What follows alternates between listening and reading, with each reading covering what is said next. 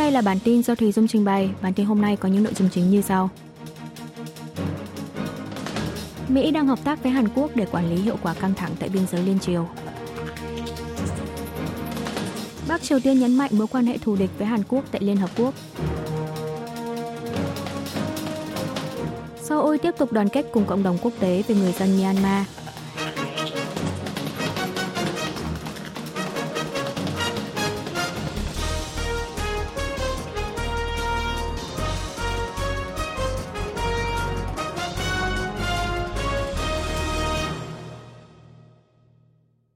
Mỹ đang hợp tác với Hàn Quốc để quản lý hiệu quả căng thẳng tại biên giới liên triều. Phó trợ lý Bộ trưởng Quốc phòng Mỹ về chính sách vũ trụ Bipin Narang, đại diện của Washington trong nhóm tư vấn hạt nhân Hàn Mỹ, một cơ chế tham vấn răn đe mở rộng, trong bài phỏng vấn với hãng tin Yonhap của Hàn Quốc vào ngày 31 tháng 1 cho biết, Hàn Quốc và Mỹ đang hợp tác để quản lý một cách hiệu quả việc Bắc Triều Tiên đẩy cao căng thẳng tại khu vực biên giới liên triều. Quan chức này nhấn mạnh chính quyền miền Bắc phải nhận thức rõ rằng việc giảm nhẹ căng thẳng sẽ mang lại lợi ích lớn hơn so với việc đẩy cao rủi ro hạt nhân và quân sự.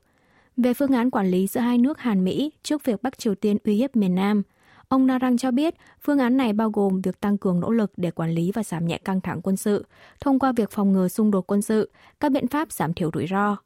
Liên quan đến mối uy hiếp hạt nhân miền Bắc, Phó trợ lý Narang cho biết Mỹ đang tiếp tục giám sát khả năng miền Bắc thử hạt nhân lần thứ bảy – một vụ thử nghiệm hạt nhân lần nữa sẽ càng cho thấy sự vô trách nhiệm của chính quyền nước này, làm suy yếu sự ổn định tại khu vực. Bắc Triều Tiên nhấn mạnh mối quan hệ thù địch với Hàn Quốc tại Liên Hợp Quốc. Tại phiên thảo luận chung Hội nghị giải trừ quân bị Liên Hợp Quốc diễn ra tại trụ sở Liên Hợp Quốc ở Geneva, Thụy Sĩ, Phó đại sứ Bắc Triều Tiên tại Geneva, bang Quang Hyok đã gọi quốc hiệu của Hàn Quốc là ROK, viết tắt của Republic of Korea – sau khi miền Bắc liên tiếp bị các nước thành viên yêu cầu ngừng phát triển hạt nhân và khiêu khích tên lửa. Các quan chức của Bắc Triều Tiên tại Liên Hợp Quốc từ trước đến nay vẫn gọi Hàn Quốc là South Korea hoặc gọi tắt là SK tại các cuộc họp của Liên Hợp Quốc vì có thể được hiểu với nghĩa là Nam Triều Tiên, hàm ý cùng một dân tộc. Song gần đây, miền Bắc đã đổi cách gọi thành ROK, có thể hiểu là Đại Hàn Dân Quốc. Miền Bắc lần đầu tiên dùng danh xưng Đại Hàn Dân Quốc là trong tuyên bố vào tháng 7 năm ngoái của Phó Chủ tịch Ủy ban tuyên truyền Đảng Lao động Kim Yo Jong.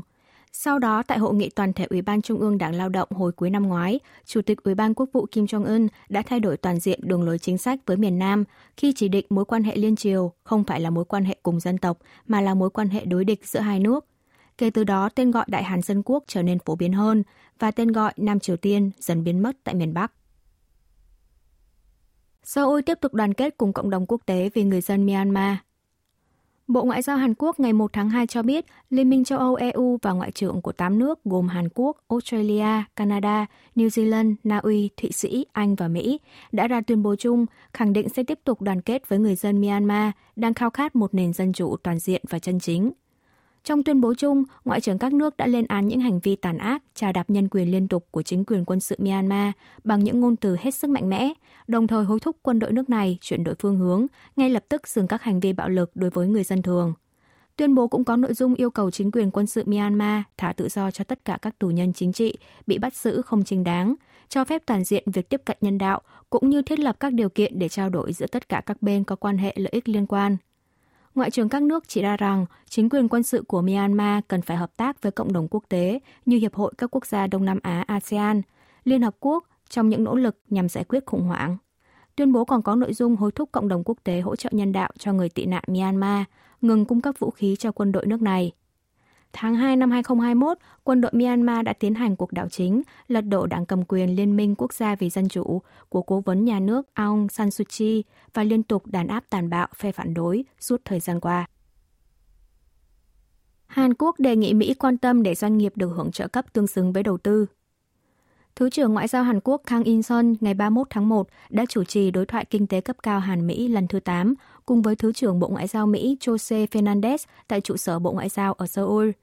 Thứ trưởng Kang nhấn mạnh doanh nghiệp Hàn Quốc đang đóng góp tạo ra việc làm cả về chất và lượng tại Mỹ, tăng cường chuỗi cung ứng cho Washington. Bà Kang đề nghị Mỹ quan tâm để các doanh nghiệp Hàn Quốc sớm được hưởng ưu đãi tiền trợ cấp và khấu trừ thuế, tương xứng với sự đầu tư của họ tại xứ sở cờ hoa. Trong tháng 12 năm ngoái, Mỹ chỉ định phần lớn doanh nghiệp Trung Quốc là doanh nghiệp nước ngoài đáng lo ngại trong luật giảm lạm phát và quyết định không chi trả trợ cấp cho ô tô điện nào sử dụng phụ tùng khoáng sản từ các công ty này.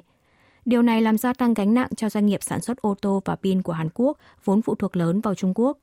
Ngoài ra, quan chức hai bên nhất trí tiếp tục hợp tác dựa trên sáng kiến đối tác an ninh khoáng sản do Mỹ khởi xướng nhằm đa dạng hóa chuỗi cung ứng các mặt hàng khoáng sản quan trọng. Washington phải thuyết phục các đồng minh kiểm soát xuất khẩu trang thiết bị chip bán dẫn sang Trung Quốc. Chính phủ Mỹ ngày 31 tháng 1 giờ địa phương đang công báo cho biết Hiệp hội Công nghiệp bán dẫn Mỹ SIA ngày 17 tháng 1 vừa qua đã trình ý kiến lên Cục An ninh Công nghiệp thuộc Bộ Thương mại, cho rằng biện pháp kiểm soát xuất khẩu chip bán dẫn của Mỹ phức tạp và bao quát hơn các đồng minh, khiến doanh nghiệp trong nước gặp bất lợi trong cạnh tranh. SIA cho rằng các doanh nghiệp Mỹ sẽ không thể xuất khẩu trang thiết bị sang Trung Quốc nếu để dùng vào sản xuất chip bán dẫn công nghệ cao, mặc dù mặt hàng đó không được quy định rõ là đối tượng bị kiểm soát xuất khẩu. Hiện tại các doanh nghiệp không thể cung cấp dịch vụ hỗ trợ cho các trang thiết bị đã bán cho phía Trung Quốc. Trong khi đó, các đối thủ nước ngoài như Nhật Bản, Hàn Quốc, Đài Loan và Israel, Hà Lan vẫn đang có thể xuất khẩu trang thiết bị không thuộc đối tượng bị kiểm soát xuất khẩu sang nhà máy chip bán dẫn công nghệ cao ở Trung Quốc và cung cấp các dịch vụ liên quan. SIA hối thúc chính phủ Washington phải thuyết phục các đồng minh cũng áp đặt kiểm soát xuất khẩu tương tự. Hiệp hội này đề xuất về phương án kiểm soát xuất khẩu đa phương, có sự tham gia của Mỹ và các quốc gia sản xuất chip bán dẫn khác để kiểm soát các mặt hàng tương tự nhau và áp đặt quy trình cấp phép giống nhau. Chính phủ Hàn Quốc ra soát ảnh hưởng từ quyết định đóng băng lãi suất của Mỹ. Phó Thủ tướng phụ trách Kinh tế kiêm Bộ trưởng Kế hoạch và Tài chính Hàn Quốc Choi Sang-mok ngày 1 tháng 2 đã chủ trì Hội nghị Tài chính Kinh tế Vĩ mô khẩn cấp với sự tham gia của Thống đốc Ngân hàng Trung ương, Chủ tịch Ủy ban Giám sát Tài chính và Giám đốc Cơ quan Giám sát Tài chính.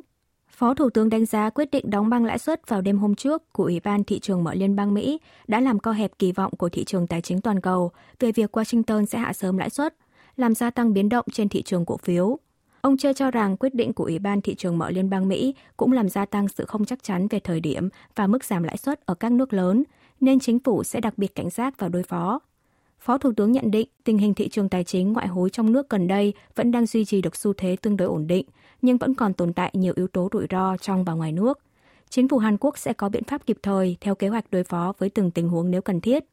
Ông Choi nhấn mạnh vấn đề cố hữu của thị trường chứng khoán Hàn Quốc đó là hiện tượng định giá thấp vẫn đang tiếp diễn, đòi hỏi phải cải thiện chế độ một cách căn bản. Phó Thủ tướng cam kết sẽ cải thiện lợi nhuận cổ đông, tái cơ cấu, công bố phương án cụ thể về chương trình nâng cao giá trị doanh nghiệp trong tháng này để các doanh nghiệp tự nỗ lực nâng cao giá trị của mình.